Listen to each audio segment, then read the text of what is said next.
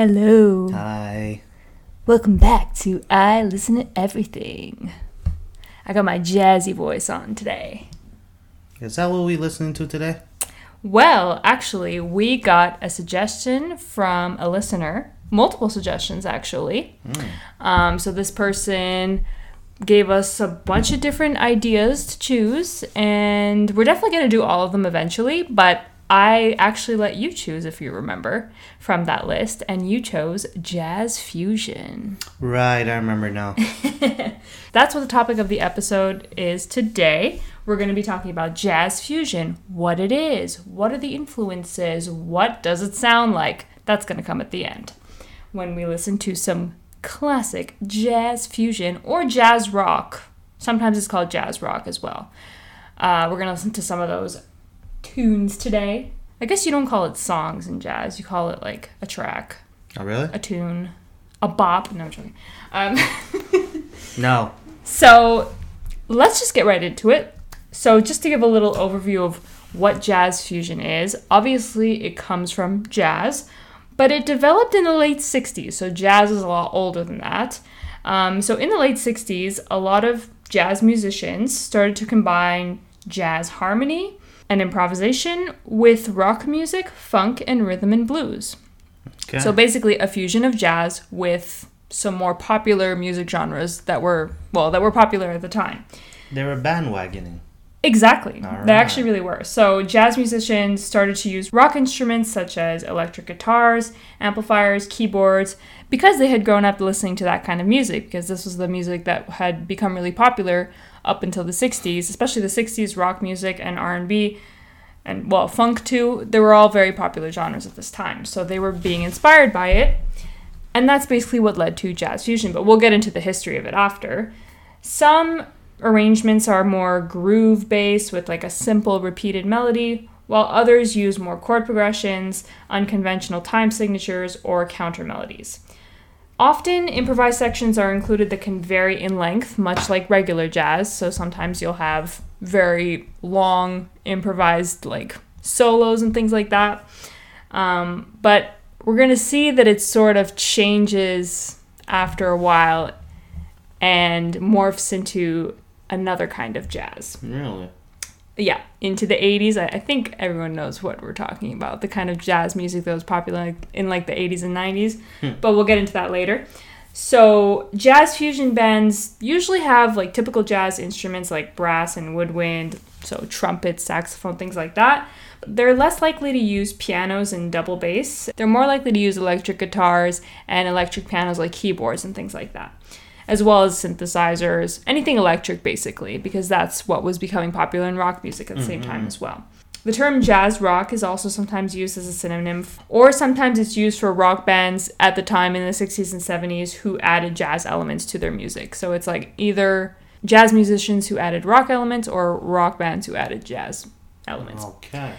So then after the 70s, jazz fusion expanded towards a more radio friendly style. So this is what I was talking about earlier in the 80s and the 90s. It turned into something called smooth jazz, Really? which gets a lot of criticism. We'll probably have an, an episode dedicated to smooth jazz. Hmm. I've never heard Eventually. that term before. Yeah, so have you heard of Kenny G? Mm-hmm. He would be considered smooth jazz. All right. things like that. Sometimes fusion is also used to describe a different approach to making music rather than a genre in itself. So sometimes it's just a way to a word used to describe genres mixing together rather than just jazz fusion. Mm-hmm. So that's pretty much the basics of jazz fusion, but the history is very interesting. So let's get into that. So in 1967, the magazine, there's a magazine called Downbeat Magazine, which is like a, a famous magazine about like jazz music. Mm-hmm. And they wrote an article called Jazz as We Know It Is Dead. So they were announcing that jazz is dead in People like writing when something's dying in these articles. Huh? Oh yeah, well it, it get it catches the the eye of the listener. It's clickbait. the reader. Yeah, it's pretty much old school clickbait. Yeah, and so basically at the time, rock was obviously the most popular genre. This was like the late '60s. We talked about psychedelic rock and progressive rock as well. So that's what was really popular at this time. And at the same time, John Coltrane had just passed away, and John Coltrane is a very famous saxophone player. Yeah. So it was pretty much uh, they saw it as the end to maybe not the end of jazz, but to jazz as we had known as they had known it up to that point. And so at this point, jazz and rock were two completely separate genres. There weren't any mixing between the two. But there is a musician known as Larry Coryell, who is now known as the godfather of fusion, although some people think it's Miles Davis, but this is what Wikipedia said. and also what Stuart Nicholson, who wrote a book called, uh, well, he wrote several books about jazz, but I read one called Beginner's A Beginner's Guide to Jazz. yeah, so Larry Coryell is considered the godfather of jazz fusion. He started a band in 1967 called The Free Spirits, and this is known as like one of the first jazz fusion bands. Downbeat magazine at the same time started to report on rock music. So in 1967, instead of talking about jazz in their articles, they were talking about rock music. And then eventually, Larry Coryell became part of a quartet with Gary Burton, who is a vibraphonist, and they released the album Duster, which had a very guitar rock influence. The hell's a vibraphonist? A vibraphone is uh, okay. Well, it is a percussion instrument in the metallophone family, but it has like these little like little I don't know wood pieces that you play with like a, a mallet. yeah, but played by using mallets. Okay, I had the right word. All right. Uh, metal bars. Oh, they're made out of metal. So it's metal bars that you use that you play with a mallet, and it makes that like cool noise. Hold on, maybe they'll have a, a sound sample. Oh. So that's what a vibraphone sounds like. Okay. So Gary Burton was a vibraphonist. And so yeah, they released the album Duster, which had a more guitar rock influence. So these were pretty much the pioneers of jazz fusion. They emphasized things like exploration, energy, electricity, intensity, virtuosity, and volume. So all of these things are sort of like some of them are more associated with jazz, some of them are more associated with rock. Together they create jazz fusion. Charles Lloyd, who is an American jazz musician that plays tenor saxophone and flute, he played a combination of rock and jazz at the Monterey Jazz Festival in 1966 with Keith Jarrett, who is like a famous jazz pianist, and Jack DeJohnette, who's a drummer and a peri- pianist, as part of the, co- the quartet. So even before 1967, I guess there was jazz and rock players sort of, you know, getting together at the Monterey Jazz Festival. This is like in the 60s when psychedelic rock was really popular.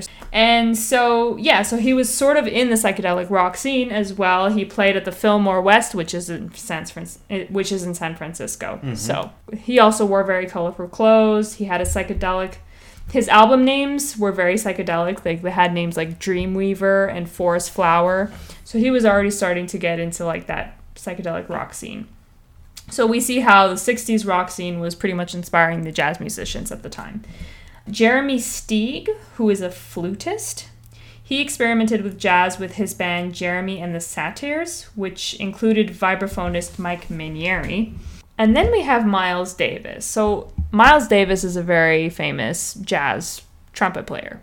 Yep. He was already pretty popular at this point, but he had been listening to Jimi Hendrix, James Brown, Sly and the Family Stone, and I, from what I was reading in the book by Stuart Nicholson, Miles Davis has, had already started to like see that jazz music was, you know, there wasn't really much development or like changes being made in the music itself. So he wanted to create something different, mm-hmm. and so he was listening to all these rock musicians. And um, I, I also watched this mute this uh, YouTube video by Offbeat called Intro to Jazz Fusion, and it talked a bit about Davis and Miles Davis and what he was trying to do. So he was what they said is that he was constantly adapting and pushing the boundaries of jazz in a lot of his music actually. He was using electric instruments in the album Miles in the Sky. He was trying to push his so he had a quintet of people, like five people in the band. He was trying to push them away from conventional jazz. Uh, Miles in the Sky was a very transitional album. It he didn't really perfect the use of electronic instrument y- instruments yet, but Bitches Brew, which is like one of the first jazz fusion albums, was like the culmination of like the use of electronic instruments in his music. So Bitches Brew had abandoned like that swing beat that you hear in jazz a lot in favor of a more rock and roll backbeat and those bass guitar groups. Oh, that sounds grooves. cool. Yeah, we're gonna play some of some um, tracks on Bitches Brew, And the album mixed also free jazz. Free jazz was like sort of becoming popular before jazz fusion. So free jazz was like is like a very experimental style of jazz, a lot of improvisation. Remember when we talked about the song the the steps Yeah. song? Okay, so um, I took an intro to jazz class in university, but it wasn't like learning about how to play jazz. It was just about like just about jazz in general and then we had to listen to songs and we had to and in the tests he would play them and we had to identify certain parts of the songs and things like that or of the tracks or tunes whatever they're called in jazz. And uh, and andrew helped me study. He would play the music for me and i had to guess what it was. And steps was one of those songs that I think that that's what's considered free jazz. So basically, in Bitches Brew, the album mixed like free jazz with electronic keyboards and guitars with dense percussion. Davis's trumpet was actually plugged into electronic effects and pedals, so he plugged in his trumpet like an electric guitar. So very like experimental, very pushing the boundaries of uh, what you could do with these with regular instruments. Uh, the album was very popular. It sold 400,000 copies in its first year, which was like four times the average for his usual albums. He appeared on television. He like he performed at rock venues. He was pretty much becoming a rock star at this point. Some critics accused him of betraying the essence of jazz due to using electronic instruments and things like that and the use of rock beats because rock music is like, you know, less sophisticated. Jazz itself it's like a lot of people who listen to jazz think that they're like, you know, above rock music. They think they're sophisticated because they listen to jazz mm-hmm. music. So once you start mixing the two, it's like, you know, the critics are obviously going to have a problem with that. And also rock is more commercial too. So that's another thing. Right. And then Miles Davis's album from 1969 called In a Silent Way. That's considered actually his first fusion album. So Bitches Brew was like, you know, the start of him using electric instruments and In a Silent Way was like the first jazz fusion. It was made by pioneers of jazz fusion actually. So there hmm. was Chick Corea or Corea. I never know how to say it. He was a pianist and a keyboardist. There's Herbie Hancock, also a pianist.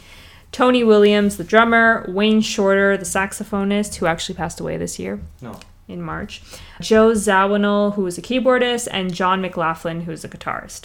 So they would all go on to create their own, either their own groups or their own jazz fusion albums. Hmm.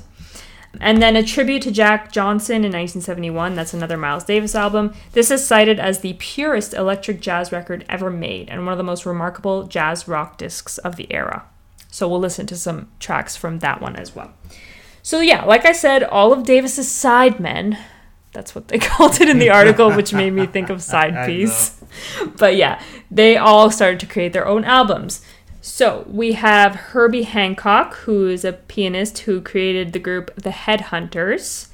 Then we have Tony Williams, the drummer, who created the group Lifetime, which was a trio with John McLaughlin and Larry Young, who's an organist. Wayne Shorter created Weather Report. I really like Weather Report. We actually listened to Weather Report for in my jazz class. If Oh, really? you're gonna remember it once I play it All right. um, with keyboard players Joe Zawinul and later Jaco Pastorius, who is a bassist. He, w- I don't think he ever, I don't know if he ever played with Miles Davis, but uh, he was another very famous jazz musician and jazz fusion musician. Uh, Chick Corea created the group Return to Forever, which was initially a very successful group, but then it was later condemned also by jazz critics for being too similar to prog rock. So we're going to talk about how jazz music influenced prog rock as well. And then rock critics cr- discredited prog rock for its empty virtuosity. So we have rock critics who don't like prog rock and then jazz critics who don't like jazz fusion because it's too similar to prog rock. Everyone's a critic in this uh, industry.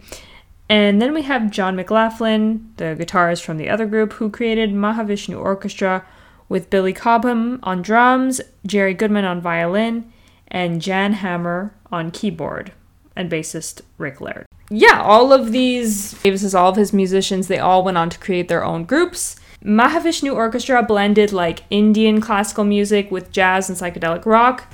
It brought elements of counterculture, rock and roll, electronic instruments, solo virtuosity, experimentation, all of these different things that we see in rock and jazz. Basically, a blending of genres together.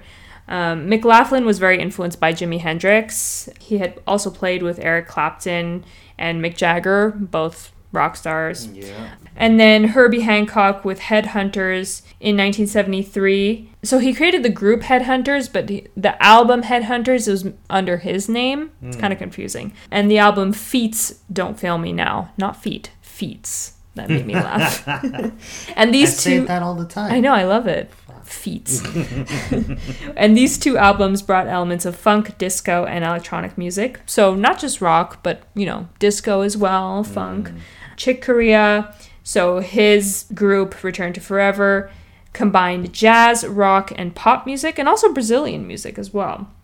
And then he had two different bands, Chick Corea. He had the acoustic band and the electric band.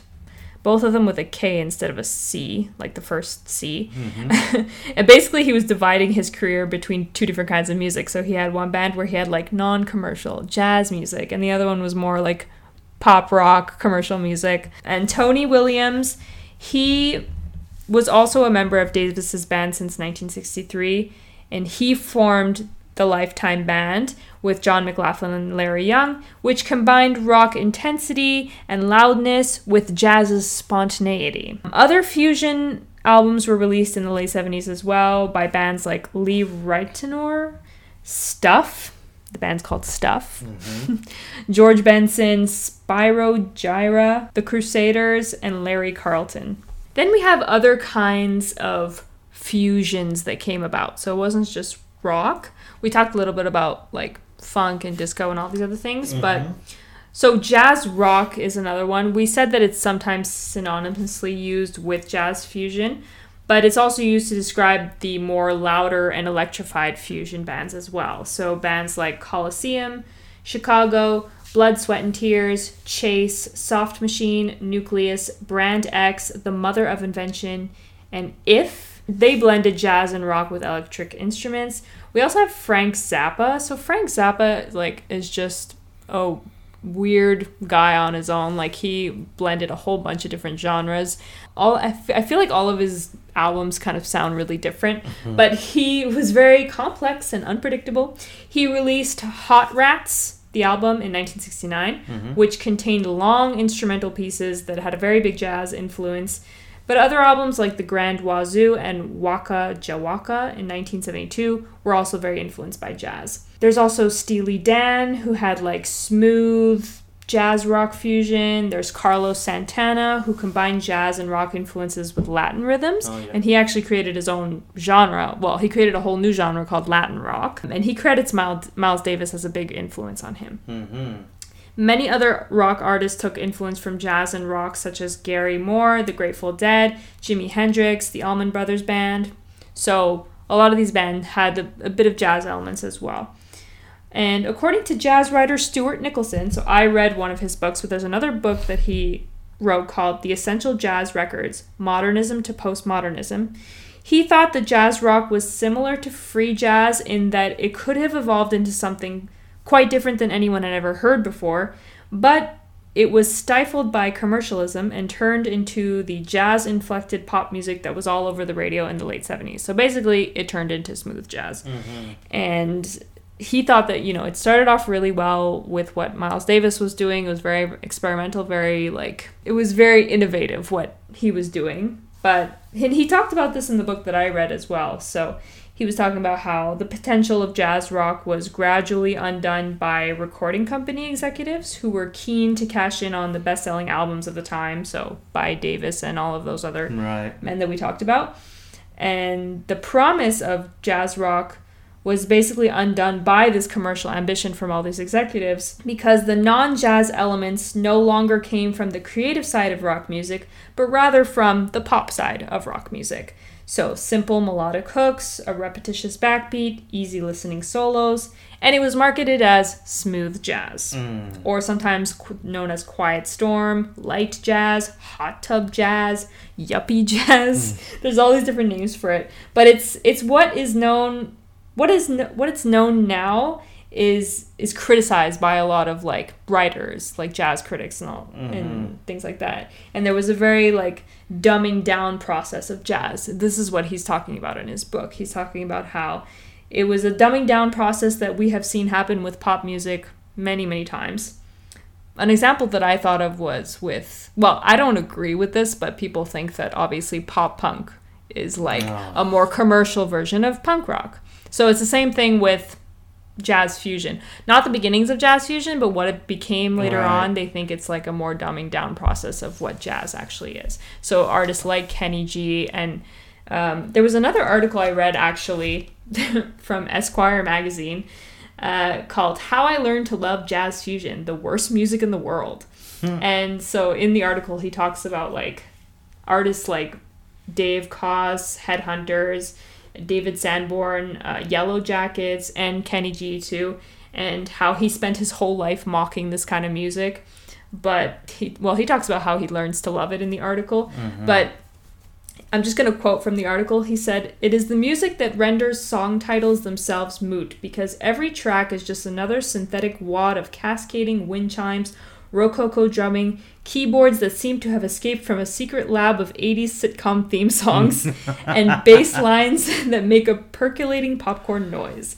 So, this is what he's using to describe as like the later jazz fusion and smooth jazz. He does clarify in the article that he's not talking about bands like Weather Report. He's not talking about Miles Davis. He's talking about what came afterwards. He talks about Kenny G. But he, in the article, he says that he envies people who like Kenny G.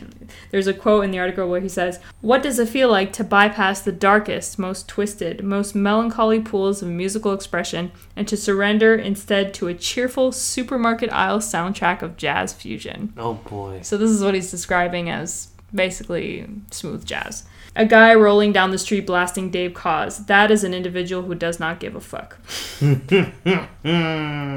So he envies these people who are not afraid to share to show the world that they like smooth jazz. All right. Supermarket music. It's elevator music. Elevator music.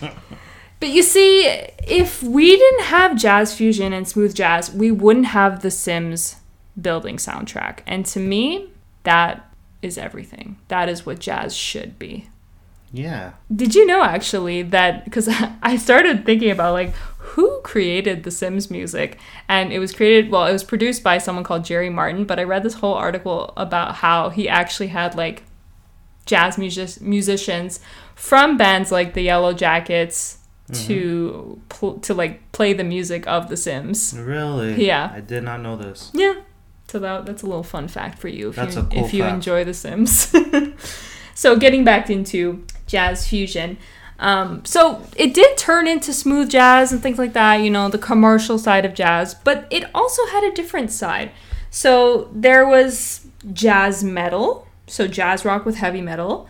This is closely related to progressive metal as well. And there's bands like the Rollins Band, uh, King, King Crimson, who's a progressive, who are a progressive rock group. They started to explore industrial metal in the late 90s. Obviously, there's jazz funk, there's punk jazz, so like fusion with a hardcore approach. There's something called M-Base, which stands for Macro Basic Array of Structured Extemporization. Where did all these words come from? from I, I, I don't know. But, anyways, well, basic array of structured extemporization. Base, B A S E. Supercalifragilistic. How does that go again? No. Basically, it was this movement from the 80s that started with a group of young black musicians in New York with a complex but groovy sound. I didn't really look into it, but it's just an example of what jazz fusion influenced.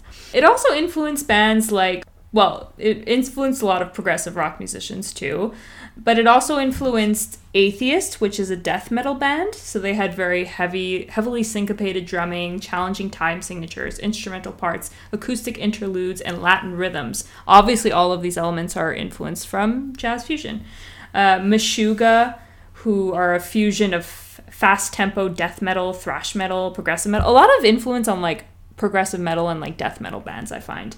There's a group called Cynic, which is like a jazz fusion death metal band as well.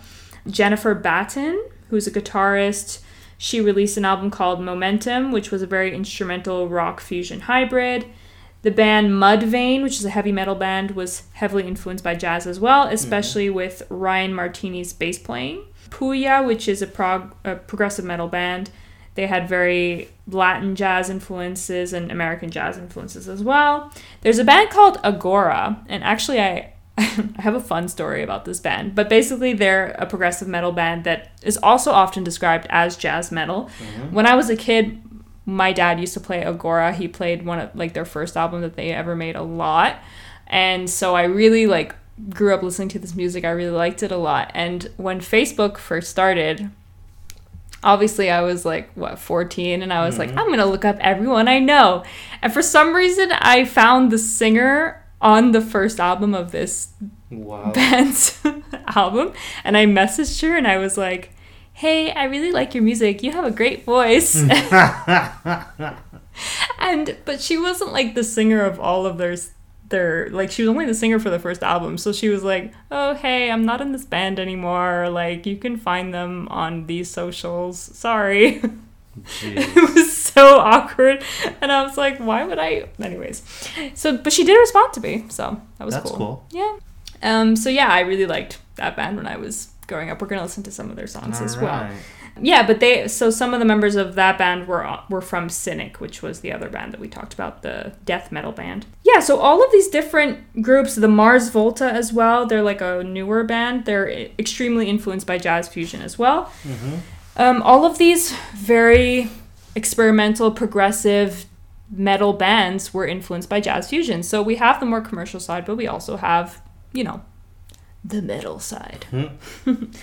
Basically, to like sort of conclude, in the intro to jazz fusion video on YouTube by Offbeat, they talk about how like it was commercial, but it also gave jazz a new sense of like accessibility to mm-hmm. people who had never really listened to jazz before. People listening to rock music all of a sudden are listening to jazz music, and it represented jazz's ability to adapt and survive in a always changing musical climate that inspired many other genres afterwards. So that's uh, that's what I have about jazz fusion. And uh, we're gonna listen to some jazz fusion now. That's Are we ready? up. Oh yeah. All right, let's do it. Okay, let's begin with the Free Spirits. So this is like the first jazz fusion band. This song is called "Don't Look Now," but your head is turned around.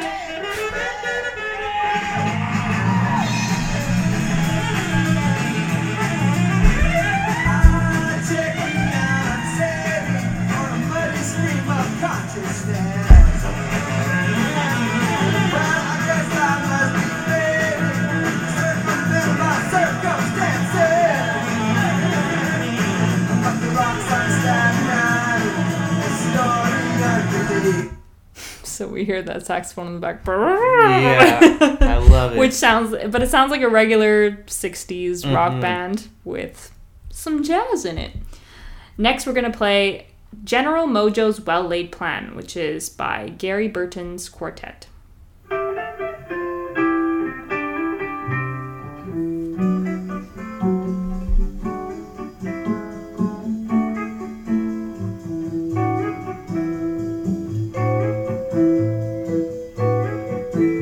Elevator music. No, not this. I'm joking. Later on, yes. I think it's I think it's the vibraphone that's making you think elevator music. think, yeah. but I do like the mix of like the guitar. It's very like a 70s style guitar sound with the jazz like vibraphone. but no joke, that sounded pretty cool. Oh, I love it. It's really like that the whole week when I was listening to this I was like this is cool. Like I feel cool listening to this right now. Well, I do remember when we first started talking, and you asked if you could live in any decade. You're you're like a '60s, '70s girl anyway. Um, no, I feel like now. Oh, you've matured. No, it's not that. It's just like You've changed. in terms of music, probably '90s has better music, just for my own personal tastes. Okay, but fashion styles though. '90s. Yes. When did I ever say '60s and 70s? I don't know. You were talking about bell bottoms and other stuff when we first started dating. Oh, really? Yes. I do like bell bottoms. you wanted a diner kitchen. Remember that? I still do want one, but that's more '50s. Oh, okay. Basically, I want all of the different styles into one place. 50s, 60s, 70s, 80s, You want a 90s. fusion. I want a fusion house, basically. That's what's up. All right. okay, but this, yeah, so this get this um, quartet is with Larry Coryell, Roy Haynes, Steve Swallow, and obviously Gary Burton. Steve Swallows? Yes. I'm sorry, you didn't like I that just one, gave did him you? the death stare. okay. Next that we're gonna play is Bitches Brew with Miles Davis, Wayne And Shorter. Steve Swallows. No. Oh. Not him.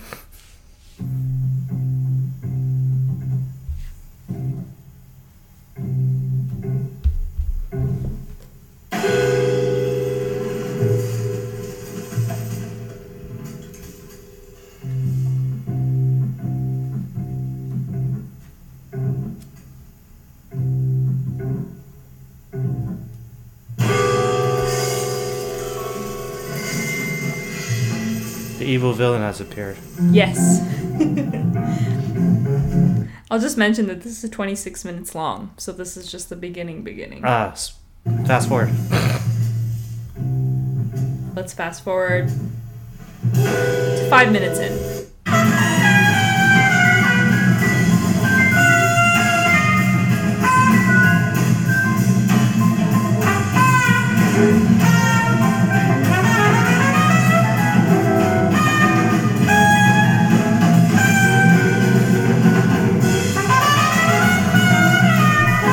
Was chaotic. That was great.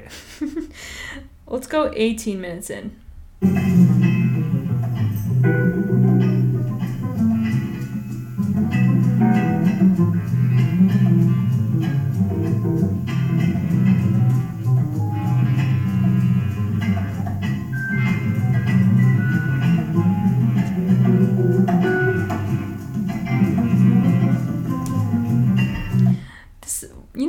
The the title "Bitches Brew" just fits. I don't know how to describe it, but it just fits. Um, in the uh, Jazz: A Beginner's Guide by Stuart Nicholson, he talks about Bitches Brew, and he says Davis plunged headlong into the electric jazz milieu, but strangely, the album seems in no hurry to get anywhere, and it. And to get anywhere, and as it searches for a new jazz Jerusalem, it defines its own mysterious process. As Davis would say in his autobiography, nothing was written down. It all had to come out of a process in the studio. It does sound very like improvised. Like Yeah. uh, just a whole mix of different. It was like Instruments modern put day together. steps. They were like trying to figure trying to figure out what to do. But then we have the album A Tribute to Jack Johnson, which was made a year later. This one is called Right Off.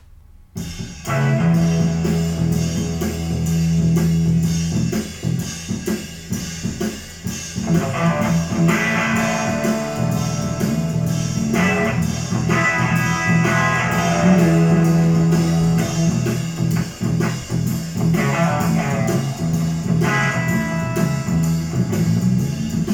So you can hear right away the Mhm. guitar. Yeah. And this apparently was very influenced by Jimi Hendrix, this particular album. Oh, that's which you cool. can definitely hear Yeah. right away. Let's just, because this one is also 26 minutes, we'll just go a little bit into it, like four minutes in.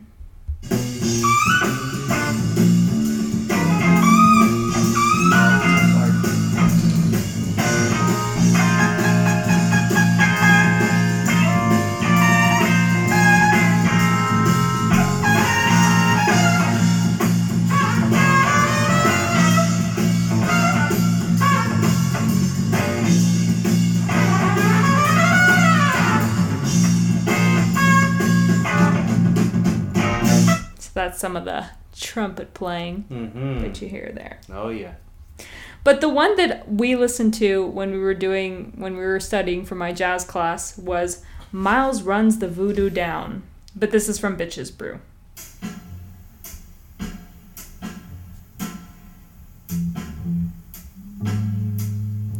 I don't know if you'll remember. I think I remember something with the title Voodoo in it. Yeah.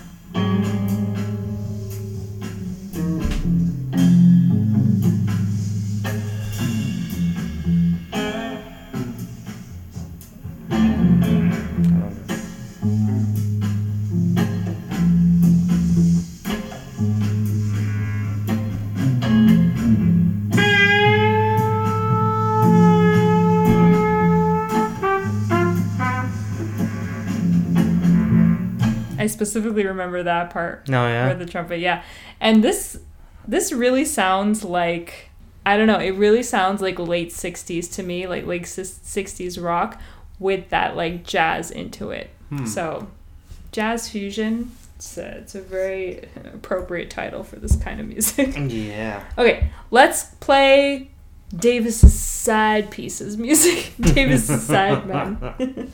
this one is called Mahavishnu. Oh, sorry. This is by Mahavishnu Orchestra. It's called Birds of Fire.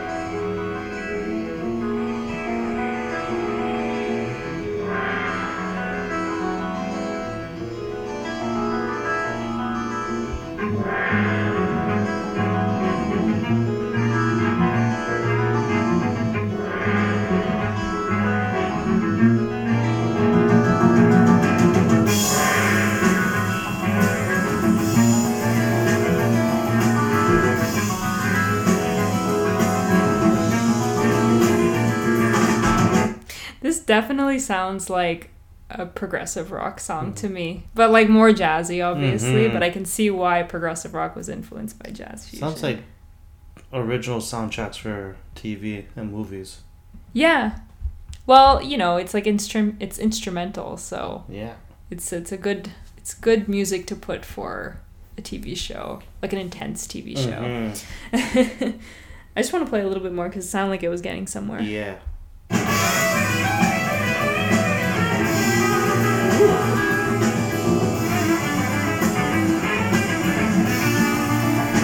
Rock on. Hmm. Uh, also, the album art for this, uh, I think the album is called Birds of Fire. Also, yeah, it's very pretty. I love it. I want it as a like a poster or something. Anyway, continuing on. The next, okay, so next I want to play two different songs to show because in the YouTube video that I watched, they talked about two different versions of Herbie Hancock's Watermelon Man. So he recorded Watermelon Man in 1962 Okay. before the influence of rock and jazz. Mm-hmm. And then on the album Headhunters, he recorded it again, but it sounds very different. So let's play Watermelon Man from 1962 first. Okay.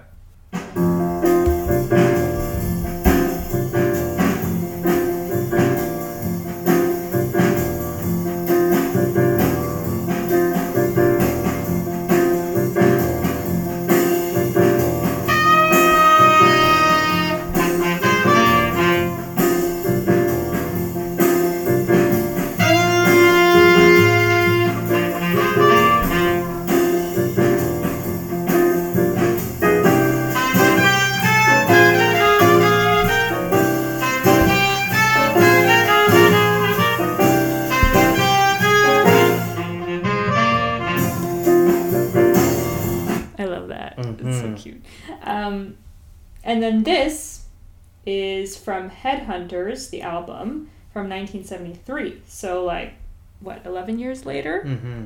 It's Watermelon Man, but re recorded with a more jazz fusion style.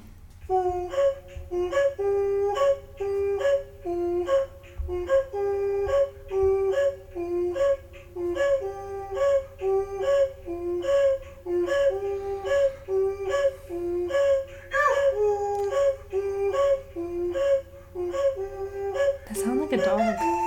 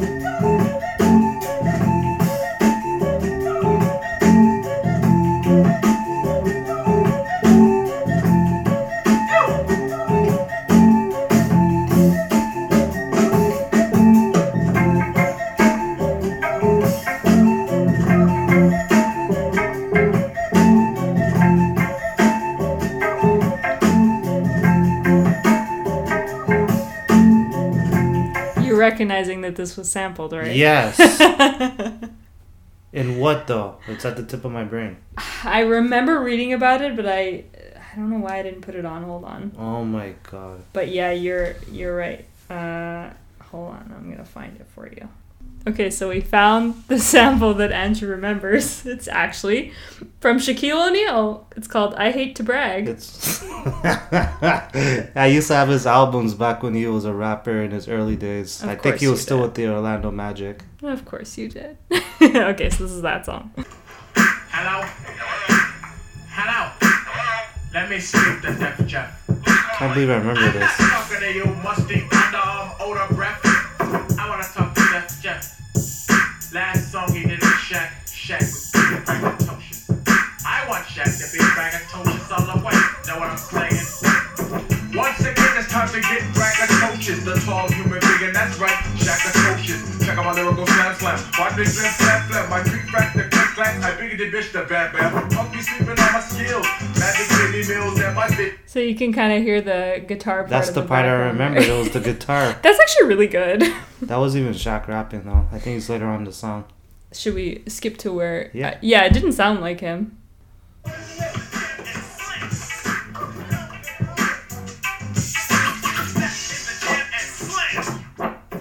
Know what? You better listen to the news. I'm dynamite and alright with the slow burning fuse. I'm the lord of the underground dump funk. Treat me like a big crisscross. You better jump punk. Cause I'm a hammer like Ali. I'm hot like tamale. I am with Mr. Cooper at Holly. And my tall dog handsome. All that. Okay, I love that. that was really cool.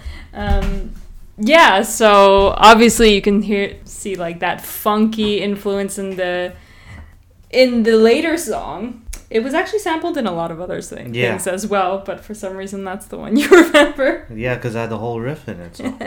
no, no, it's a good one. I like it. Um, but yeah, the difference between those two songs. So in you have the influence of well, the use of new technology. So the original version was recorded with an acoustic quintet, but in the new version, the double bass was replaced by an electric bass guitar, while the piano was replaced by keyboards, clavinets, and synthesizers.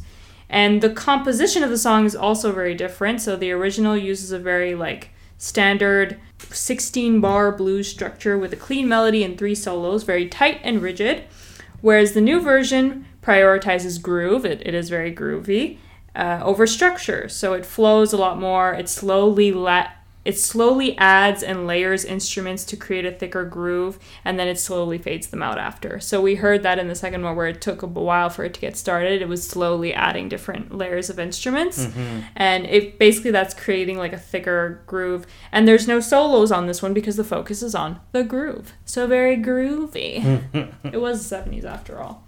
So yeah, that's the two different versions of Watermelon Man by Herbie Hancock. Next, we'll play some Chick Corea. This is called Captain Marvel.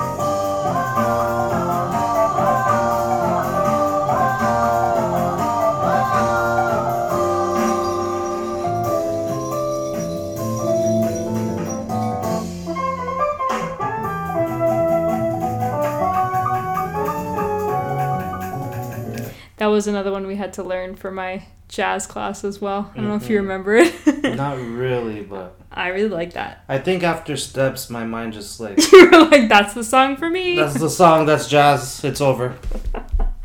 oh, I can't wait till we do free jazz. It's gonna be fun. Okay, next we're gonna play stuff. This is called Foots.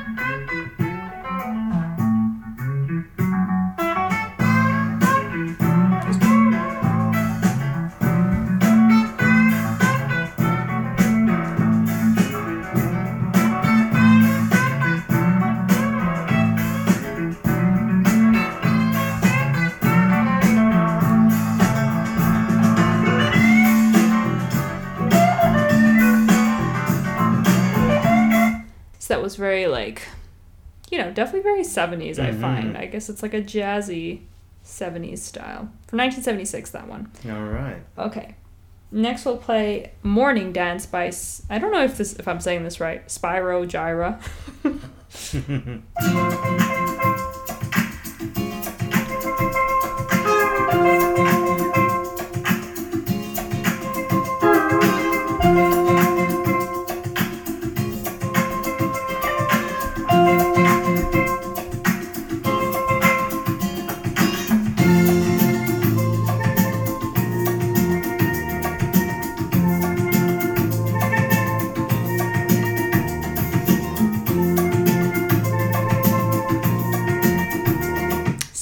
that uh, Caribbean influence is Oh, in there as well. So it's not just fusion with rock; it's fusion with Everything. everything. Yeah, on uh, Spotify it says one of the most consistently commercially successful pop jazz groups to emerge from the fusion era. Spyro Gyra uh, combines R&B elements of pop and Caribbean music with jazz.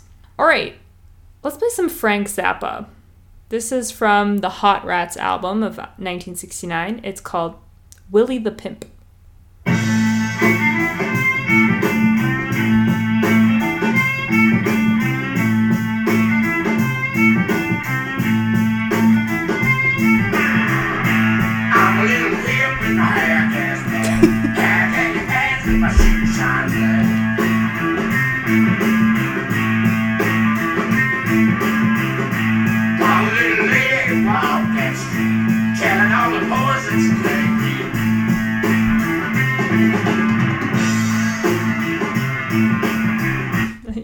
Like that one? I loved it.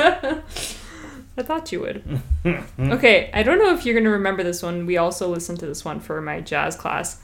This is called Birdland by Weather Report. I remember this part. Yeah.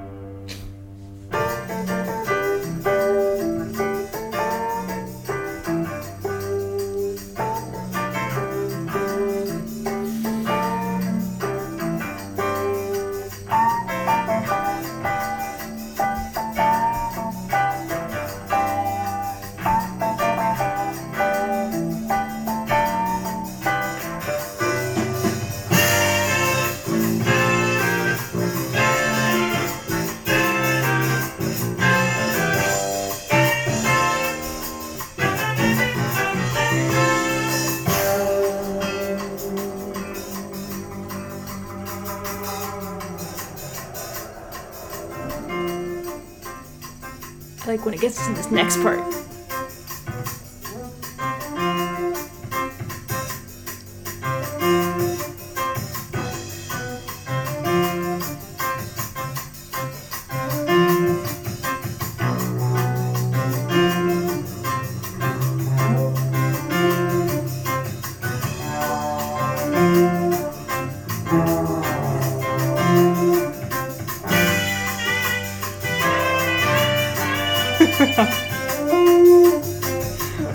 To get to the part where it goes.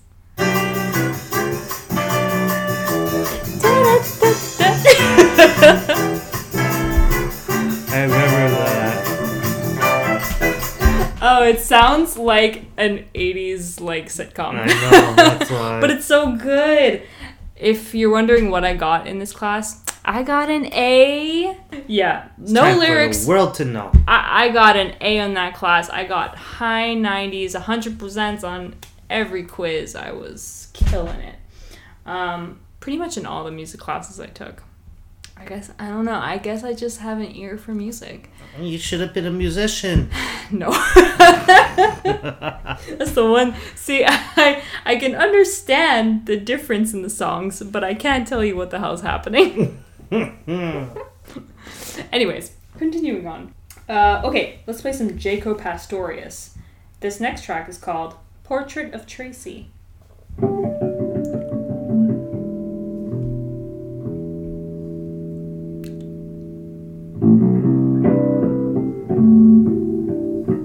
You might recognize this one also.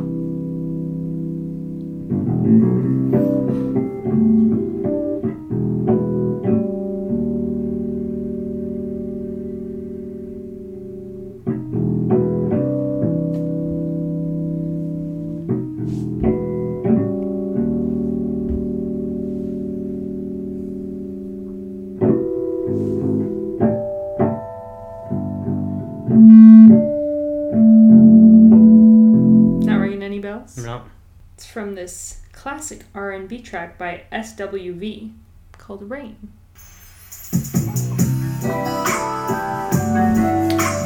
Of course. Okay.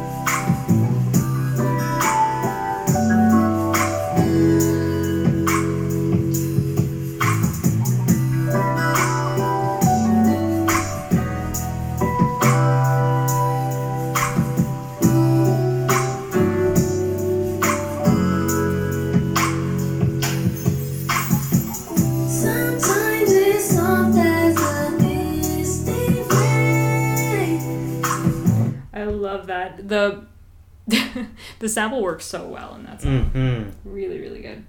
Um, okay, let's play Soft Machine. This is called Priscilla. I like this one a lot.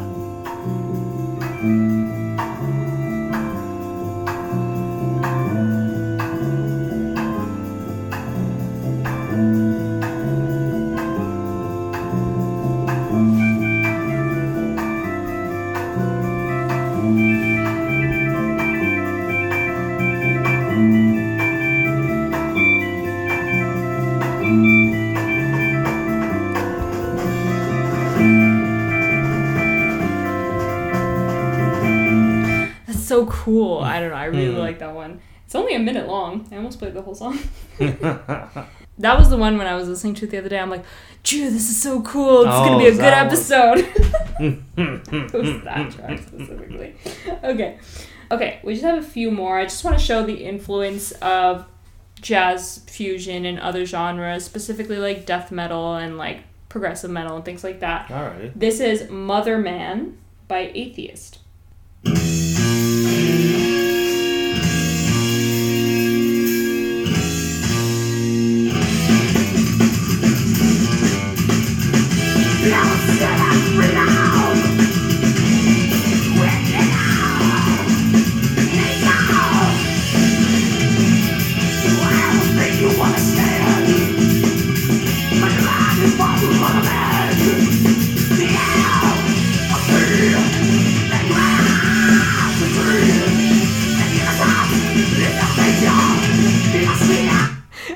Like you're meditating.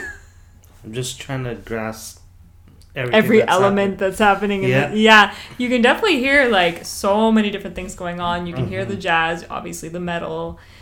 It's just a whole mishmash of Mhm. different inspirations.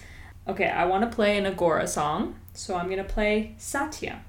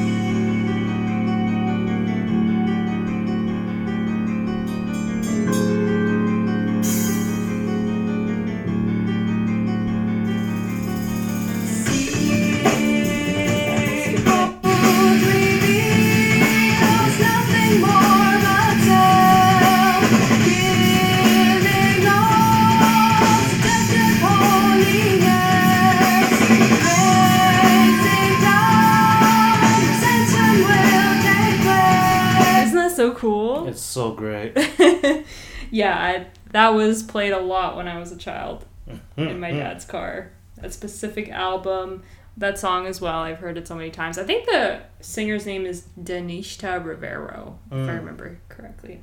Anyway, that's Aghora. Okay, and then also we have the Mars Volta. I believe they're like a yeah. This album is from two thousand three, so it's called it's called Inertiatic Esp. Don't know if I'm saying that right. Anyway, sounds like made up words. It's by the Mars Volta.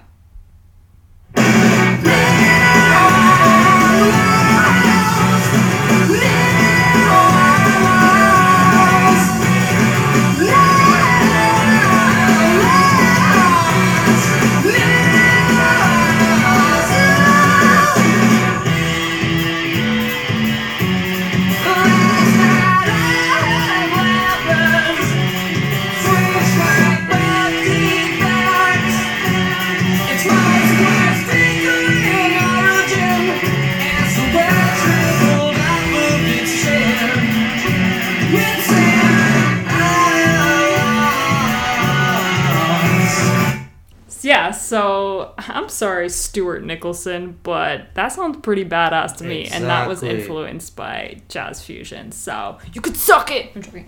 Um, no. But what Stuart Nicholson was talking about is artists like Kenny G. This next track is called Forever in Love.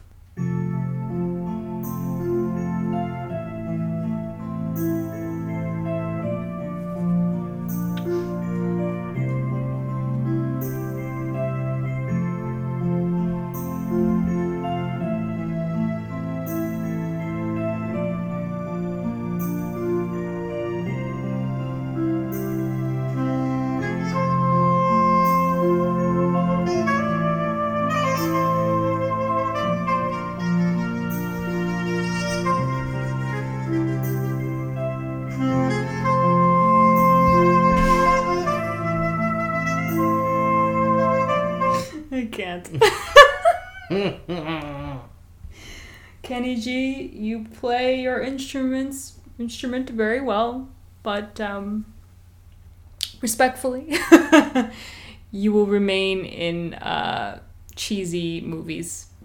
and uh, the ending of an episode where Goku is hungry after fighting a million battles, and everyone specific. starts laughing because he says, "I'm hungry," and he's not dying. Yeah. Other other songs that were mentioned in that article uh, that I talked about from Esquire uh, was "Mile High" by Yellowjackets.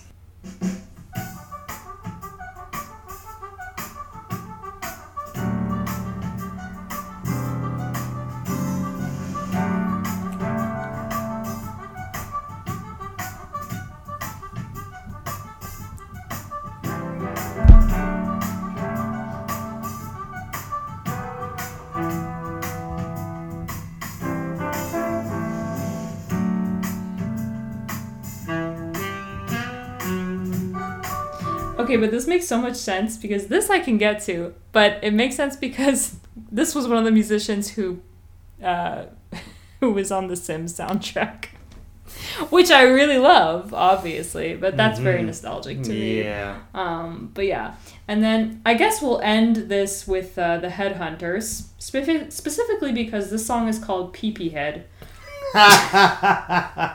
Just thought it was a great ending It to is. our podcast. Oh, All right, so man. this is Pee Pee Head by the Headhunters.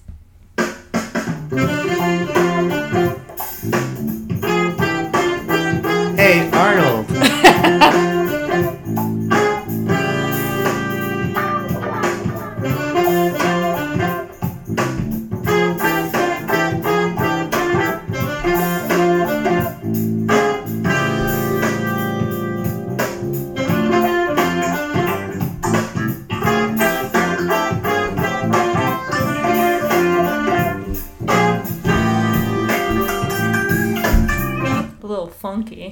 Honestly, they just could have called it "Hey Football Head" and have been the perfect title.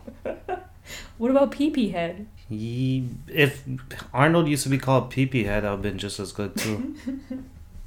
I think was this the one that I was playing and you were like, "Are we going to be listening to Sears music?" well, imagine I'm just you know doing my thing, whatever, and then I just hear that off into the distance. You're like, "What?" I didn't get the full volume and bass of what was happening, you know. uh, it might have been the other one actually. that I was playing. It might have been Kenny G where you were like, "Oh God, Yeah. is this what we're listening to?" Mm. Anyways, so I mean, you do have the more commercial side of the influences of jazz fusion, smooth jazz, light jazz, whatever you want to call it. Honestly, I'm not mad at it. It gave me The Sims, so I'm I'm I'm happy with that. And who doesn't love a good 80s theme song? exactly. It's nostalgic. It makes everyone happy. mm-hmm. Where everybody knows your name. I don't even know if that's And they're that always Cheers? glad you came. Exactly. but then you also have the influences in like all those cool bands that we just listened to, Mars Volta, Aghora, like that the progressive metal, the you know, death metal, and also all of the hip hop and R&B samples Yeah, from exactly. jazz fusion and other jazz artists as well. So, I think honestly, jazz fusion, I give it I give it 5 stars. 10 on 10. 10 on 10 for influence for other genres and just in general. I think fusion is a very good thing in this world, so Yeah, like, you know, food? No. Exact- yes. Sometimes it works, sometimes it doesn't. Especially when I do it, yes. Okay, maybe, but like, don't make chocolate hummus. No, no, that's blasphemy. yo. That's just wrong. Never again. what was that show that Mo was it called? Mo, yeah, where the. Perfect scene. No, that's like my favorite scene. In, What did you say to me, or what did he say? what the f- did you just say? Sometimes fusion is good. hmm In this case, I'd say it's pretty it's pretty damn good. Well, that was jazz fusion. Thank you to our listener for the suggestion for this genre. I really really enjoyed learning about it. I thought it was so fun and I'm so interested in learning about all the other genres that they suggested. Tune in next time. Do you have anything else to say, Drew, about jazz fusion? What, what would you say? Were you a fan or were you like me? I'm a fan, especially when we got into that. The Mars Volta sounds like s- something you'd listen to. Mhm. That sounds like your kind of music. It because it kind of sounds like sort of indie as well, like Mhm. that 2000s, early 2000s indie. You know, know what I'm talking mean. about. Yeah. It's very early 2000s vibes, and that influence of jazz as well is just Mhm. really cool. I like it a Yeah. lot. Um, so you're a fan. I am a fan. I'm a fan. We listened to it. We loved it. What did you think? Let us know. And with that, We are out. Thanks again. Have a good one. bye.